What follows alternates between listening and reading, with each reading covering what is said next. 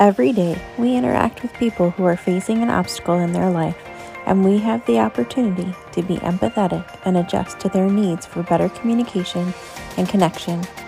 The life story of Kathie's parents is an excellent example of this. We hope it's as inspiring to you as it is to us. Hello, my friends. I'm Kathie Rotz. Thank you for joining me on another podcast episode. We're going to think differently again today. If you're watching on video, though, you might notice I'm in a different location. I've got some equipment behind me. This is a big boom light that isn't turned on yet. I'm going to be interviewing a fabulous couple. So, we're going to think differently today about how we connect with people. Did you know that 87% of our financial success is based on how we connect with our audience? That's anybody we talk to. How do we connect with them? How do we how do we embrace who they are, right?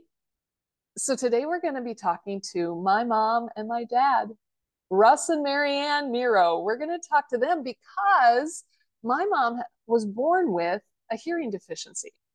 You'd never really know it until you get to know her. Now, this is the issue, if we could call it that, within her body, but it definitely does not label her.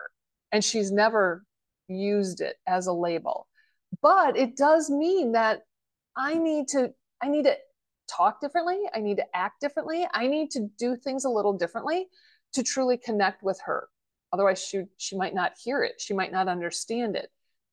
You know sometimes in this world we um we think we think like we're normal right? Or or we're we're we're just we're just us. There's nobody like us. Nobody.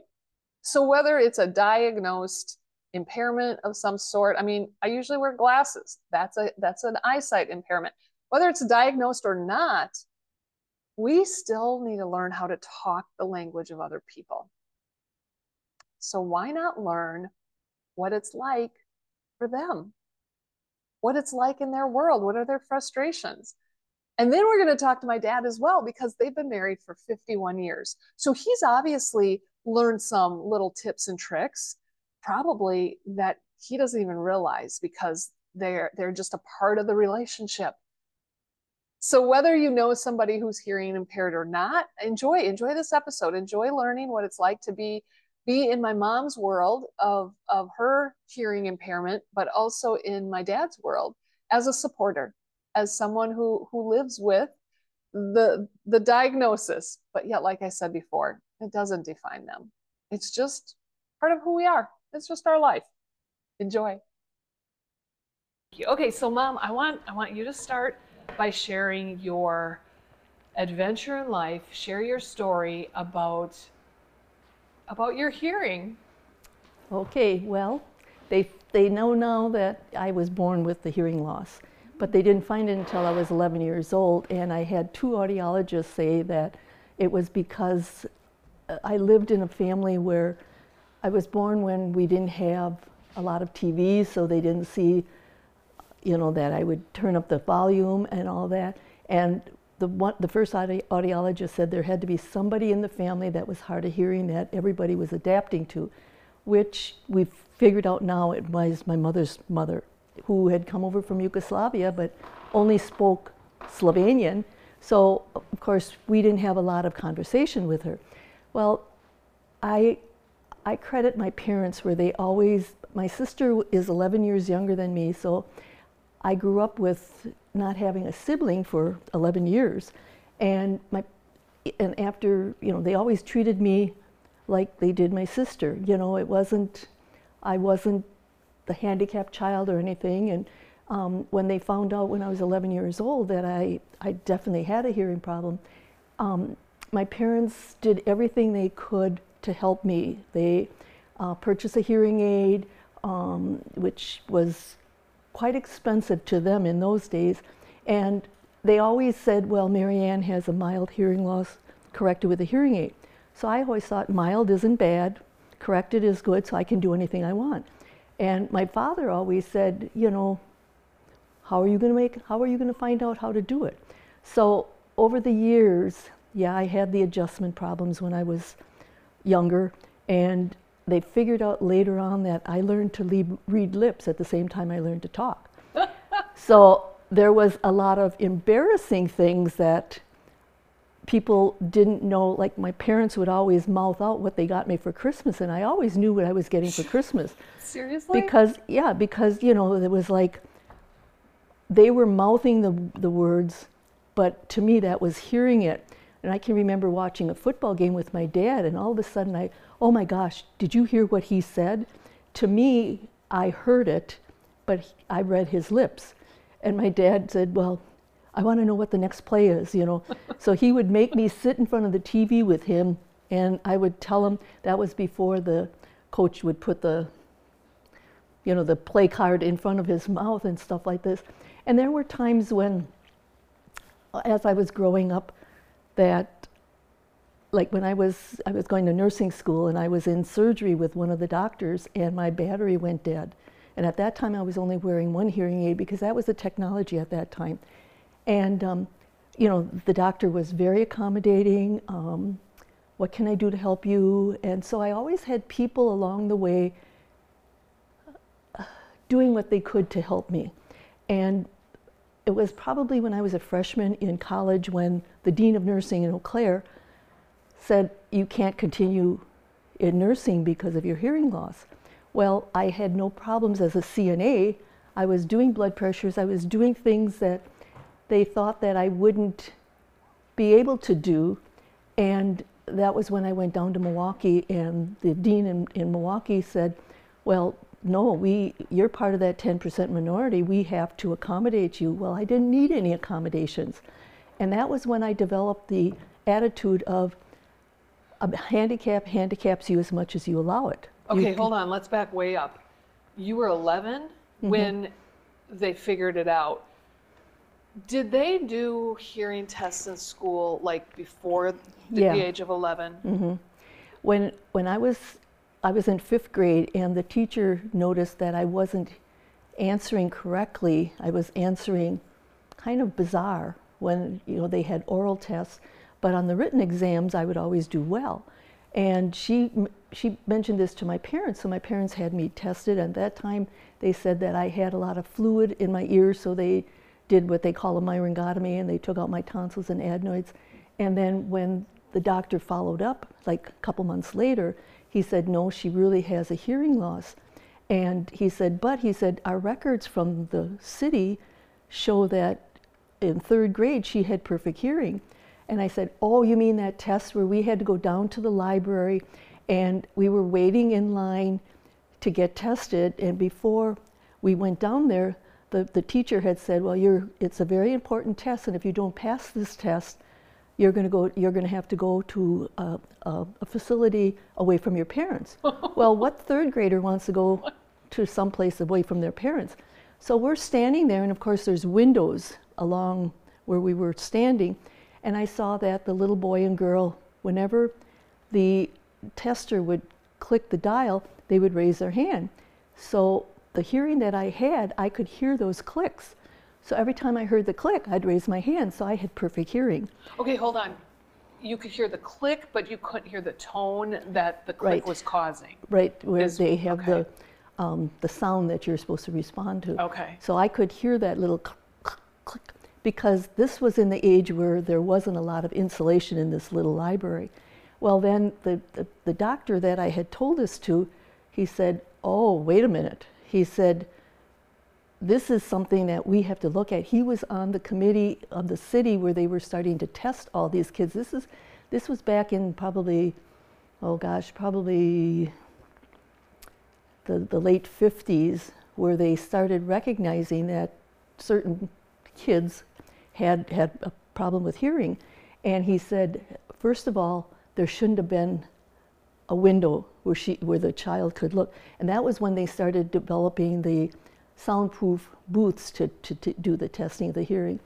And so he he he was the right he was the right doctor to for me to tell him t- this, but it was like I I I You played the system. system, You, you were yeah. you were told you'd go away. You said, Yeah, "Oh, I yeah. don't want to go away, so I'm going to figure out how to pass." That's hilarious. Okay, so hold on. Go also. I think it was before you were diagnosed. Um, the the school supply story. I love this story. Tell about the school supplies that you made your mom look all over town for. When I was in first grade, um, the teacher had said, "We need, we need some supplies." Well, I went home and I said to my parents, "Sister Christine told us we need two Luby Blue blue pencils." My parents went all over the city looking for Luby Blue blue pencils, and finally, my mom called the teacher and said, I don't know where you get these Luby Blue Blue pencils. And she said, I don't know what you're talking about. All I told the kids is you need two number two pencils. Oh. And I said, you know, it was years, years later, I said to my mom, you should have known I had a problem then, you know. Right. So it just, it was, you know, kind of a funny story, but But there were so many clues, Clues, through yeah, the yeah, years, but yeah. you didn't. I mean, you didn't well, think back of it, there right? they didn't, you know. And I can remember my, my, my one uncle, he, he wanted, he was, I found out later in life that he had quite a bit of, of um, money built up and savings and stuff like this. And he wanted to send me to a, it would have been a state school. And uh, my parents didn't want me to go you know, to, to go away to school. And they, they found out that if I would have went with the, um, I, I, I want to say the, um, the things that they would have given me, it would have been a hearing aid that would have been a box that I would wear around my, my neck, and then all these wires going. Well, my parents wanted me to have something more discreet, so I wouldn't I wouldn't feel odd. And so they got the hearing aid behind the ear, which now I look at it and it's like, okay, they didn't want me to be kind of a, a standout in, in the group. But at the same time, I was not completely accepting this because I could do well if I sat in the front of the class mm-hmm. and I could read the lips, but I didn't realize that this is what I was doing. And there was a lot of times that I would and I, I purposely break my hearing aids so that I didn't have to wear them.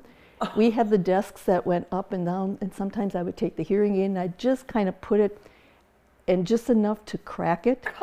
so, you know, it was years later that, that I said something to my dad about that, and he goes, Yeah, he said, I, I caught on to that quite quickly. He said, But he said, I just wanted you to learn on your own. He said that, yeah, it was, he said most of the time the, the, the uh, I didn't break the insides, but I just cracked the, the, the, like the casing of the it. casing, yeah. And he said, so it was, yeah, he said, I knew you had to learn on your own. It's like, oh, thank you, thank you, thank you, Dad. But they always, you know, and that was, you know, back in the years where not many people wore hearing aids. But, you know, over the years, um, I can remember shortly after I got out of nursing school, I was, I was working and I overheard um, a, a husband talking to his wife and he was screaming at her. Of course, I had a hearing aid and so I could hear everything. And um, he was screaming at her. He said, you, you, you have to get your hearing tested. You need a hearing, you need a hearing aid. And she, she screamed at him, I'm too young for a hearing aid. Well, I went and talked to her a little while later after I was done with patient that I had been taken care of. And I said, Oh, I said, you know, and I took off my hearing aid and I said, Do you think I'm too young to have a hearing aid? I said, I've had it since I was 11 years old. And I put it back on, but I said, I'm selfish. I want to I want to hear what's going on. I said, So I, you know, I wear my hearing aid because I want to hear. And it was the next day that the husband, you know, um, saw me in the hall and he said, Thank you, thank you, thank you, thank you. He said, After you left, my wife looked at me and said, Well, I'm a little older than her. And if she's adapting, and he said, Somebody's coming today to check her hearing. And, um, and he said, he said, Do you know how many years we've tried to convince her? He said, But she kept saying, I'm too young, I'm too young. He said, And here you showed her that, yeah, it, it, doesn't, it, it doesn't matter. You have to look what you need. Okay, so back up to when you were 11 though, and when you were breaking your hearing aids because you didn't want to wear them. What was the stigma to having a hearing loss back then? Um, the stigma was, it was probably more than I realized because you were different. And I think I fought that. Um, I can remember, like in my younger younger grades, I was very very quiet. Well, I became more of a like a a spokesperson, where I was more outgoing, and I would I would use my hearing loss to my advantage. Like when I was in eighth grade, um, I can remember the, the, the, the, the teacher always, because I was tall, they always put me in the back of the class. And then, of course, I, I couldn't hear because, because I wasn't wearing my hearing aid. And, um, you know, and, and, and, but I was reading lips and I was doing okay. But then when I did have my, I re- realized that, well, if you put your hearing aid in, you can hear more. And then I would make my hearing aid. At that time, if you put your hand in front of your hearing aid, it would go beep, beep, beep, beep. Well, this was a loud enough beep that I was playing games with it. I'd go beep, beep, beep, beep, beep, beep. Well, the, the, the kids around me, they would, they would egg me on, egg me on. And, um, you know, at one point, the, the, the teacher was so frustrated by where is this beeping coming from that she left the classroom and we got a sub that day. Well, the, the guys around me, they, hey, you know, we got it, we got her, we got her, we got her. So I was, I was kind of not becoming the class clown, but I was using it to be more, um, to fit into it, mm, to fit into sure. the, the group and that. And then it was, when I was in, uh, in college, my freshman year in college was probably monumental because that was when the dean challenged me and I was going to prove that I could do this. Mm. And at that time, the, the one doctor that she sent me to, he said, There's no reason why she should keep you out of nursing. He said, There's so many different areas of nursing that you can go into. He said, You might not, work, you might not want to work in pediatrics where there's a lot of you know, kids crying and stuff like this, which I did. He said, You might not want to work in OB because they have masks during the deliveries and that, which I did. and, they, and he said, You might not want to work in, in surgery, which I did. of course. So it was like, you know, like my dad always said, you know, how are you going to make this happen? You know, it's like this is the challenge and you have to find a solution. So your challenge, that's so interesting because your challenge in life almost helped create all your successes. Mm-hmm. It gave you that exactly. attitude. And, and I think it was, um, not really an attitude, but a fight. You're right. Where right. I was going to prove that I could do it. And in fact, at, at one point when I was working in this small community hospital, and um, there was there was two nurses that I worked with that they obviously had a hearing problem. Well, I would I would challenge them. You know, here's a card. This is the audiologist that I go to, and you know, this has helped me. Well, and they were having trouble hearing blood pressures. Well, I never had the problems because my original hearing loss, I had the high and low frequencies that I was really above normal. So sometimes I could hear things that other people couldn't hear. Talk about that. That, that there's a name for that, isn't there?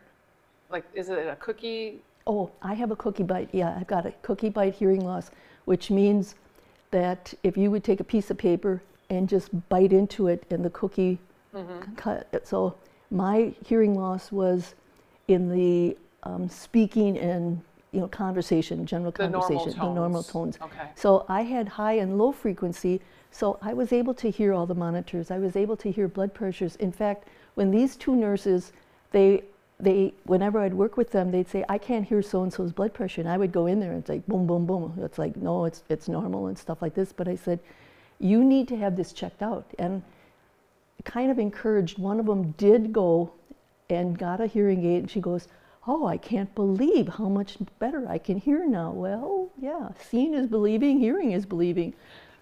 Okay, so earlier you said you made a comment. I think I think your dad may have said it to you as well. Is your handicap label only takes you where you allow it to go? Mm-hmm. Talk talk a little bit about more about that. How did that motivate you? Um, there were certain things that I wanted to do, and one of them was I wanted to succeed in my nursing career. So it was like, what do I need to to do that? And um, there was my, my audiologist that I had seen after we moved up to um, th- this area. Um, she had said that she had two patients that had more hearing than I did and were on total disability. And she wanted, and she said, I wish I could, I could connect them with you, that you could talk to them. And, and I said, oh, anytime. And she said, well, I've already mentioned it to them and they, they refuse. They don't want to correct anything. And I said to her, well, the difference is I wanted to correct it. Right. So I appreciate the technology. There's been different times when I got a new hearing aid that, you know, they would say, well, you have a choice of, of two different hearing aids. And I said, well, what do you mean? Well, these are the only two that are strong enough for you.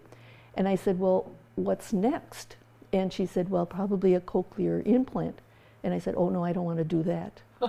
and um, I said, they'll find something. And it was six months later this time, my audiologist sent me a little letter and said, yeah, you were right, Marianne. There is two more hearing aids out there that are, you know, geared for you. So it was like I appreciated my parents treating me no differently than my sister or my cousins and stuff like this.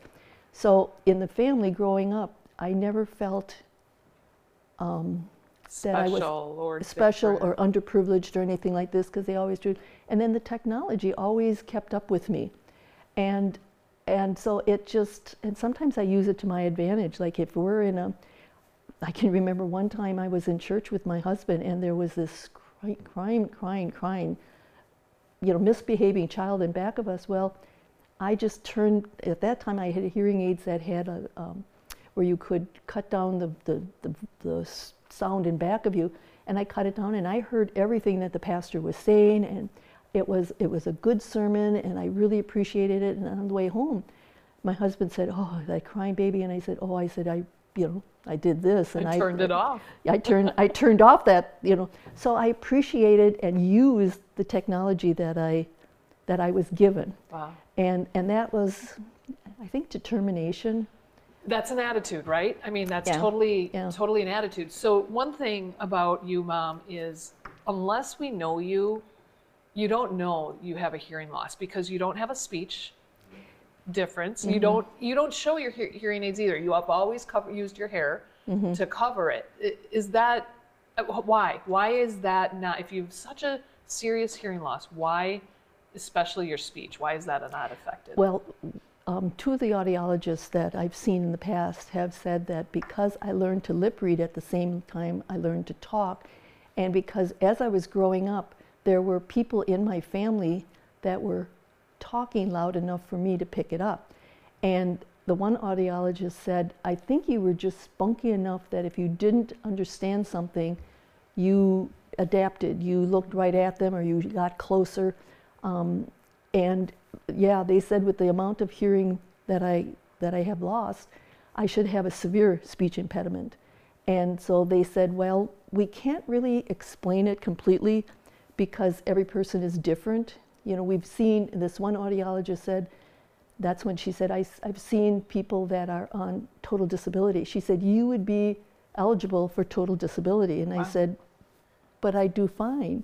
I've, I've had a 50 some year career in nursing. Um, you know, it, it just, it was like, we will do what we want to do. and, and like my dad always, always said, How are you going to fix this? How are you going to do this? Well, I found a way.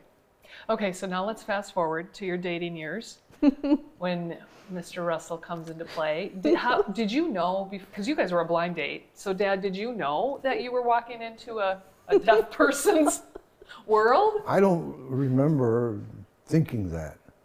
Um, I probably found that out after the first date, maybe the second date. I don't know. I don't recall that.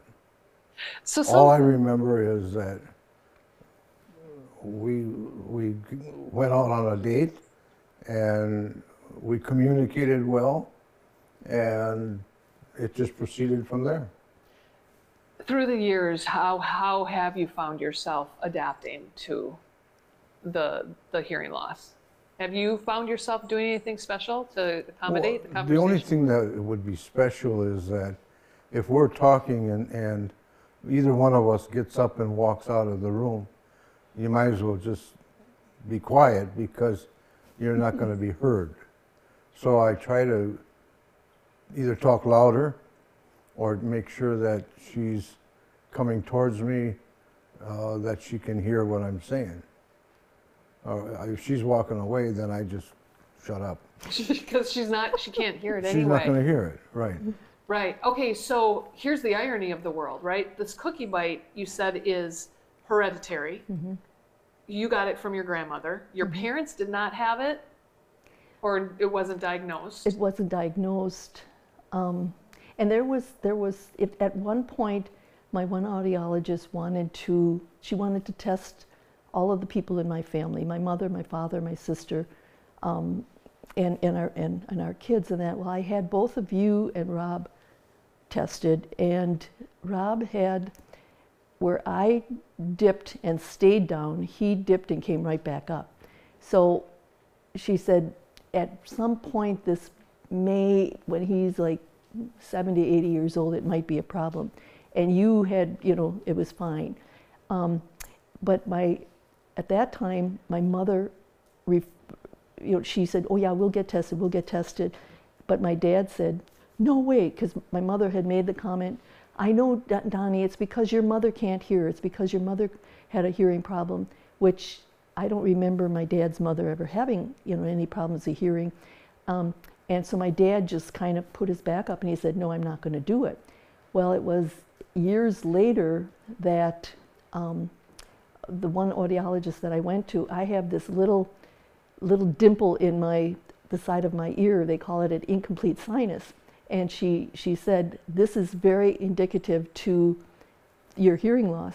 Well, my mother's mother had the same thing because we used to always say, "Well, we have an extra hole in our head," you know, you know. So so we they're would- thinking that's related. to yeah. the hearing So that's why she said that would be, you know, um, my dad had a hearing loss that was from um, where they didn't have noise protection in the machine shop. Oh, And, sure. and his was a completely total, well, he was like, I think 70, 76 or 77 before he went for a hearing aid. And his was totally different from, from my loss. Does Rob have a dimple in his ear? No, No, but yeah, he has it. So now we're going to fast forward many years. You guys are now married, you've got kids. And dad, you have a cookie bite loss. And you're not even related. blood related to her, right? Right. this is a rare hearing loss. And here we are in the same family. What have you learned? Because you you didn't grow up like mom did. This was just part of her life. What have you learned just with that same type of loss? Uh, I learned that I can hear better at times depending on who the person is and the voice that they have. Ah. If there's a voice that has a little bit higher pitch, mostly female, I can hear them. A male may have more of a deeper voice, and depending on if it's deep, I might be able to, a strong, deep voice, I might hear, but if somebody's got that middle range, I don't hear that. With your hearing aid, do you? Well, with my hearing aids, I do, but without them. So I can, I can watch TV, but the volume goes up Without if I don't have the aids in. If I have the aids in, I can turn the volume down two or three notches. Are you more empathetic towards mom now? Probably because I, I, if we're talking and, and one of us disappears out of the room, I stop talking because I know she's not going to hear me. Right. I remember I, just recently, I, I mean, I've lived, I always thought you were the best hearing deaf person around because you heard everything. But just recently, we were in the kitchen at your house and I had to repeat. And, and you said, you said, you know, you did turn away, you turned toward the stove and finished the conversation. She's not going to hear it. And you still do read lips. Mm-hmm. And, you know, just little things like that that you just don't think about. You think mm-hmm. if something comes out of my voice, everyone hears it. It's not the case. Yeah, it works better when you're facing the person Uh, and maybe twofold because first of all, she can read your lips if she's still, you know, and I know she can still do that. Or and she's you're talking directly at her, so she can hear you. But like you mentioned, the minute she turns her back, she may not hear you. Right. Or if I turn away.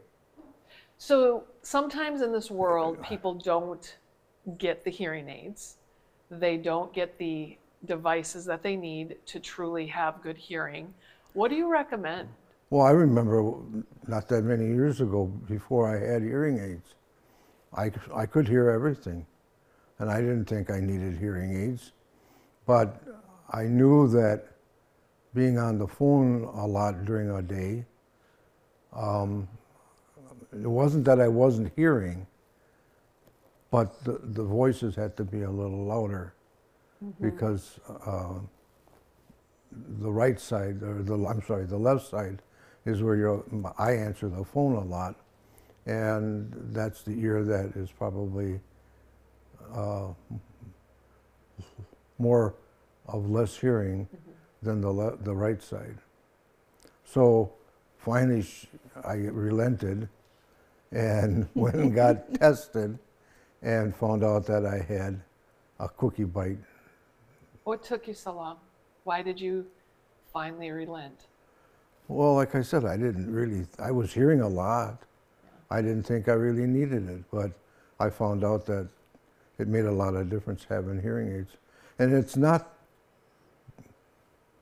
what's the word I'm looking for? The, the, the, the vainness of it all or whatever, of exposed hearing aids.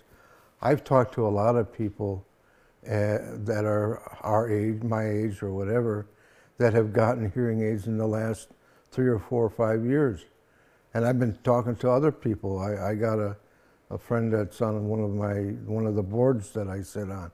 He can't hear at the meetings, and we're sitting around a table like this. And I, I've given him information as far as our hearing specialists. Uh, I haven't talked to them recently about it, but um, who, there was others too that, uh, you know, they're they're up in age, you know, so you know you probably figure that their hearing is going on them a little bit. It's almost more socially acceptable now. Yeah, And- I and- think so. Yeah. And the hearing aids are almost hidden. Yeah. Like you can't see them like the old fashioned kind.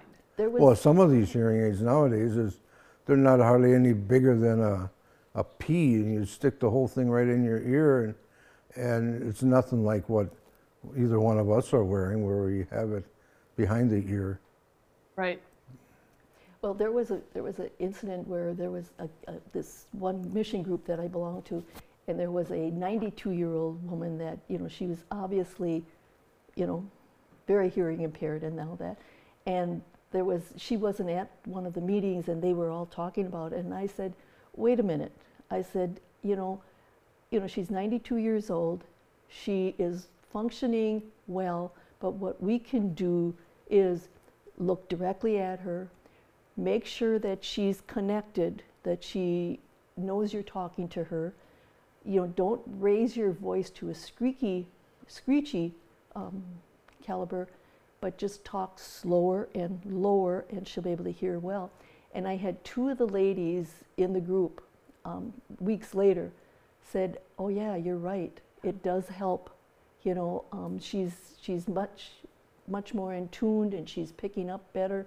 And I said, "At 92, you, know, you can't change her. So let's let's change what we're doing." Ooh, there's a lesson right there. Let's let's us adapt to better connect with people. You know, okay, so you mentioned earlier both Rob, my brother and I, we've been tested and Rob has a little bit and I didn't. Well, I do now. So maybe maybe my diagnosis is coming more from dad's and it's happening later in life. But something that I've definitely recognized too is please don't mumble. Exactly. Please don't That's mumble. Very enunciate better. When my dad first got his hearing aid, um, he he was frustrated because it didn't completely 100% increase what he could hear. And I said, "But Dad, look at the people that you're not hearing." At that time, there was a, um, a, a, priest in the church that mumbled a lot.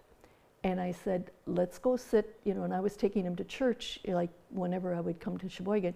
And I said, let's sit closer to the front. And, and I said, and maybe when you, when you meet with him at some of the meetings at church, mention to him that, you know, I'm having trouble. If you could just slow down and not go talk so fast. And he said, yeah, that's it. They talk too fast. Mm. And he did. He did mention to the priest, and the priest slowed down.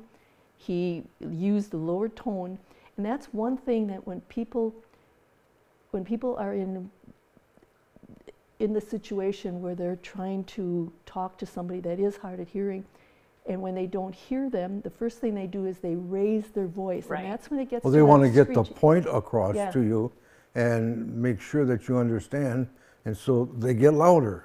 and they and they get screechier, which is what Dad had mentioned.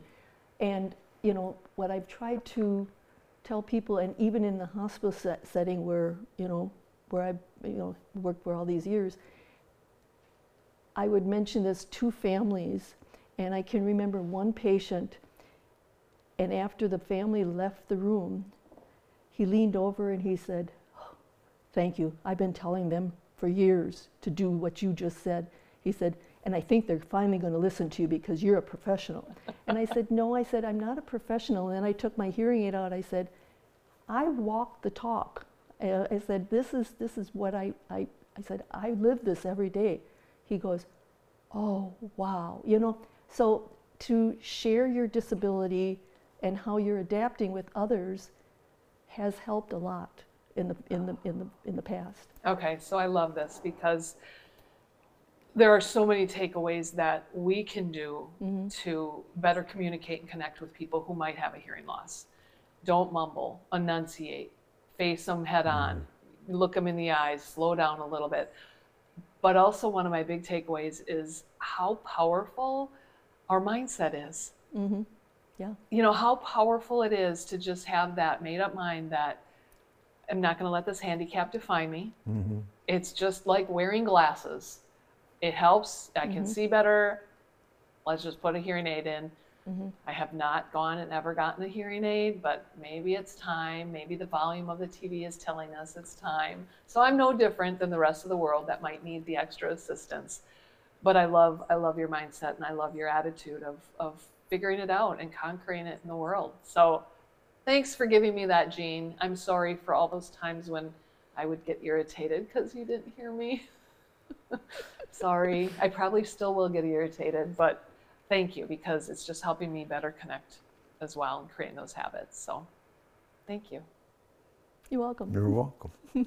Hello, my friends. What did you think of that interview with my mom and dad? There's so many little takeaways. So, John was in the back scenes and he was doing all my technology, and he has, you have really good observations. You. you. know, when you're, when you're having a conversation with somebody, you're in the conversation, it's so intriguing to me Yeah. to hear what you were observing. So, so, give me something. What was it that you were taken away from this interview? Well, I thought it was really neat how you brought your mom and dad in um, to look at effective communication in a unique way that we deal with every day. You know, some people have some challenges that we need to be mindful of. In this case, we were talking about impairments, um, some some obstacles that are in front of people. But every day that we communicate with someone, there is an obstacle. It may not be a physical impairment or whatever it is, but what an intriguing and great message of this podcast because it it really does affect our success.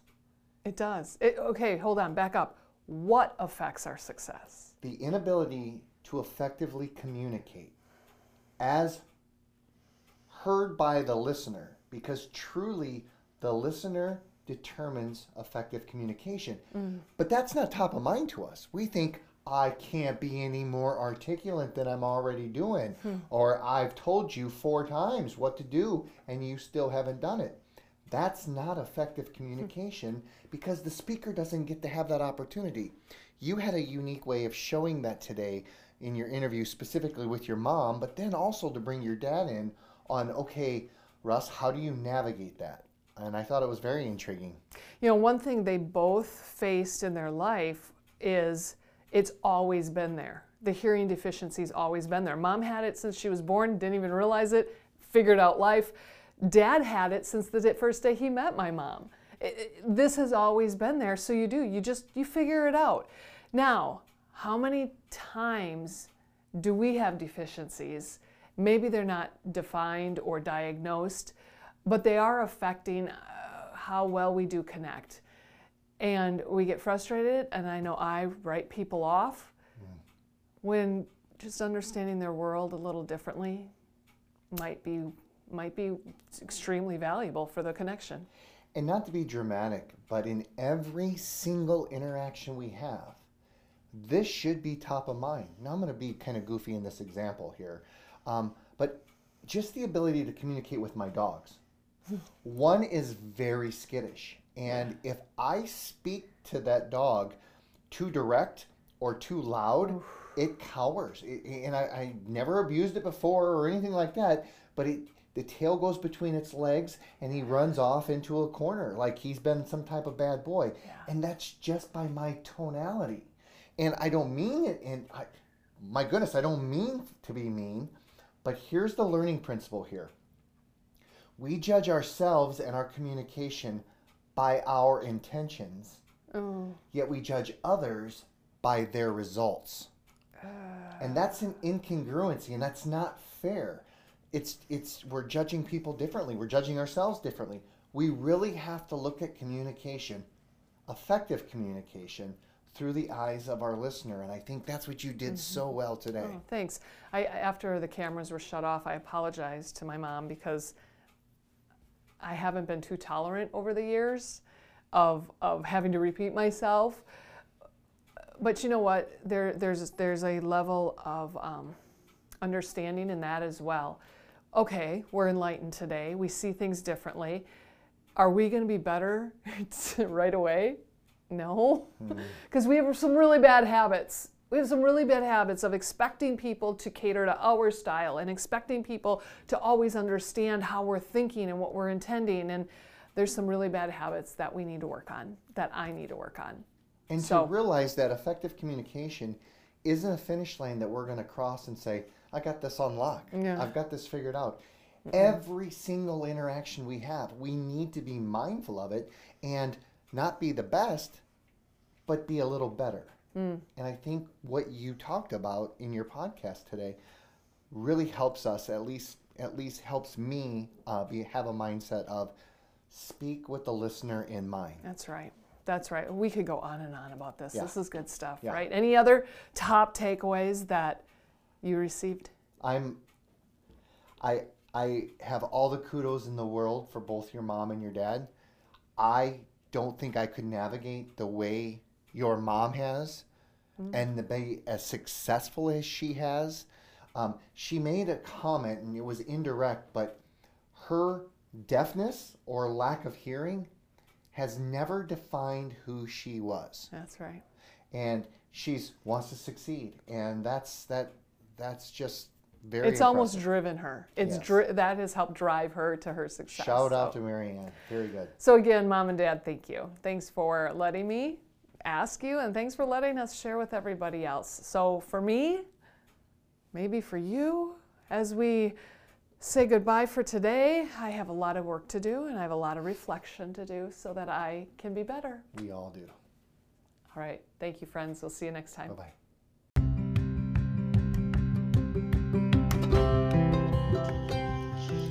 I hope this topic has challenged you in thinking differently as you strive to grow from success to world class.